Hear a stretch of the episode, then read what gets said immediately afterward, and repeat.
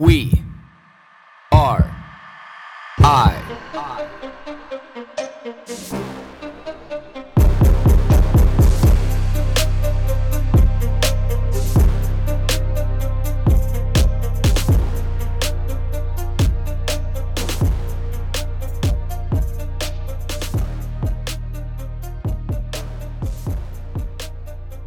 Ten years ago today, I posted, Don't look back, you're going in the wrong direction. My father emailed this to me. Not that I remember opening that email, I don't remember reading it. I don't remember how I felt by it or what I thought or what the ensuing actions I took after that were. But the one thing that I do know is I connect with the feeling I think I had at that time just keep moving and keep going in the direction that I'm going, whether it's right or wrong. Because hindsight being 2020 is probably the worst the worst and the best aspect that we have as human beings. Being able to reflect on the past, being able to look at the past and analyze it. And is that is that something that we should be doing? Is it is it healthy for us? Because on one side of this spectrum, we look at saying like, yes, we should reflect back on the past. You know, like we should look back on what we have done and help it steer the course of our future. But is that accurate? Is, is that really actually accurate? And can you get tangible results in your future by what has happened in your past? Because the circumstances change. So if the circumstances change in the world that I'm living in today, right now, should I change what I'm doing right now based on what I did in the past, even though those circumstances were different back then?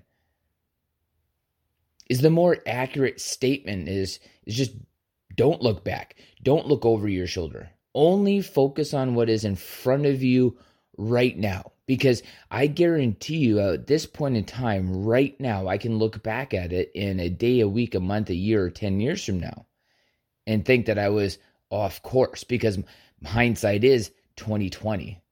And the insight that I'll have on the grand scheme life in 10 years from now, in this moment today, I will have gone awry. And I know that I will.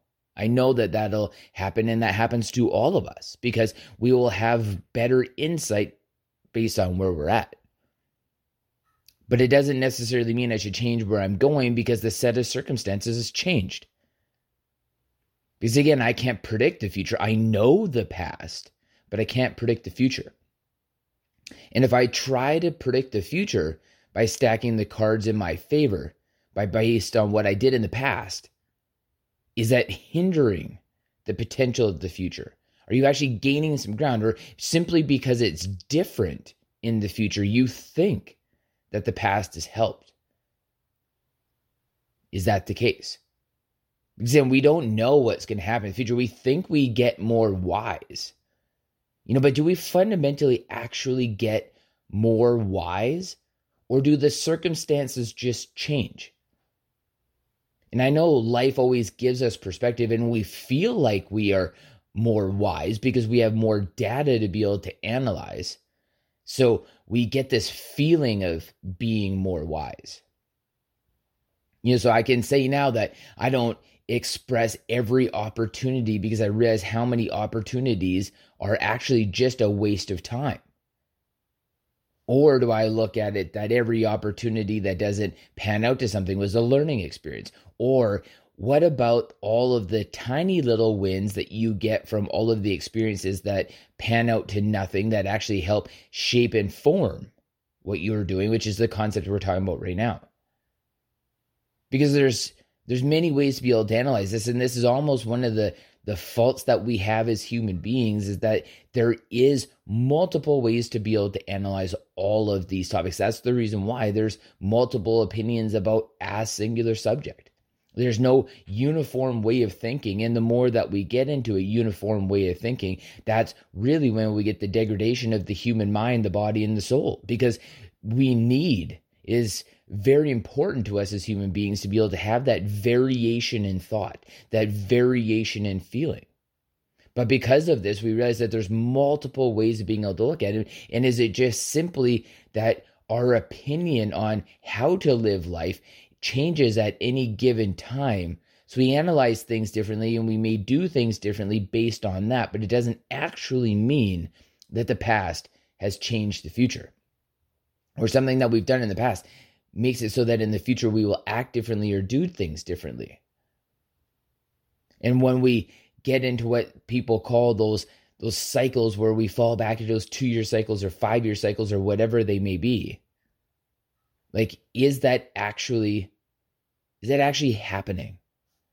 Or because we have the ability to be able to create association that it seems like that we're falling into these cycles? Or are these cycles just as basic as, I don't know, the seasons, the sun rising and setting, the moon coming out every night? Because we, life is all about cycles. When you look at everything about life, biological life, it is all about cycles. It's all about different forms of life and death. You know, right down to the most basic, once you have a thought and it leaves your mind, the thought is life, it leaving your mind is death. Having the feeling of happiness and it going, happiness and that feeling coming in, that's the life. The it going is the death. Having that feeling of anger is the life of that anger. It dissipating is the death of that feeling. The sun coming up in the morning is the life of that day. The moon coming up is the death of that day. You know, fall is the death of summer. Fall is also the life of winter. You know, it's all about cycles. And does one have anything actually to do with the next? And this is my point between the past and the future. Is that it does it actually change anything? Or are we just simply going to live the life we are going to live, but we analyze it all to way, way too much depth because we have the ability to? And we are we hindering ourselves in just peace, not even happiness, you know, not even anything else except for just peace. And I know when I have peace in my life, there is an abundance of ease that comes along with that. And is that what we are missing? Is is that the actual key of what could change the future? Is just finding ways to be able to be more peaceful and stop getting, you know, entrenched in the weeds, stop being able to see the forest through the trees. You know, being able to sit back and just have a, a level of peace and sobriety to life. Like, are these the keys? Are these the keys that we are missing? And like, like if we brought ourselves back in evolutionary times, you know, to a point where we could understand but not overanalyze.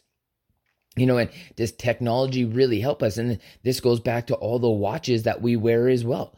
You know, what does it really matter how many steps I take in a day? I look at it every once in a while. I don't look at it every day, nor do I look at it multiple times every day. How many steps I take is generally irrelevant to me, unless if I've just done a hike or something along those lines where I just want to fundamentally see how many steps it was. But what does it actually matter? I know in my mind, in my heart, in my body, in my soul, whether I've been active or not. It doesn't matter how many steps I take. It doesn't matter how many calories I burn. It doesn't matter any one of those things.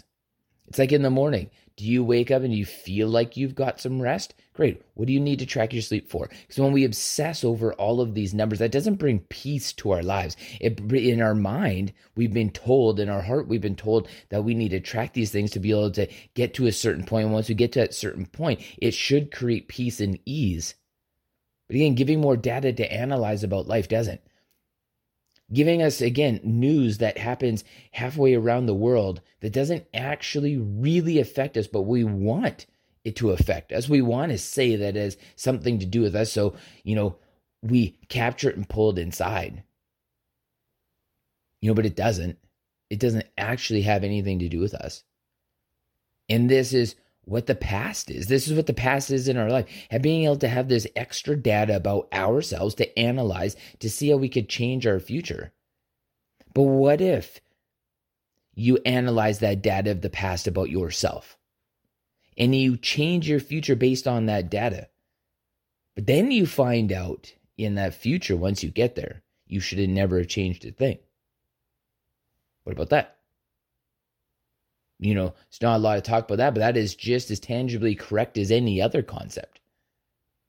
So, a little bit of food for thought. A little bit of food for thought here on this Wednesday morning. So, my question of the day is Does our past help or hinder our future?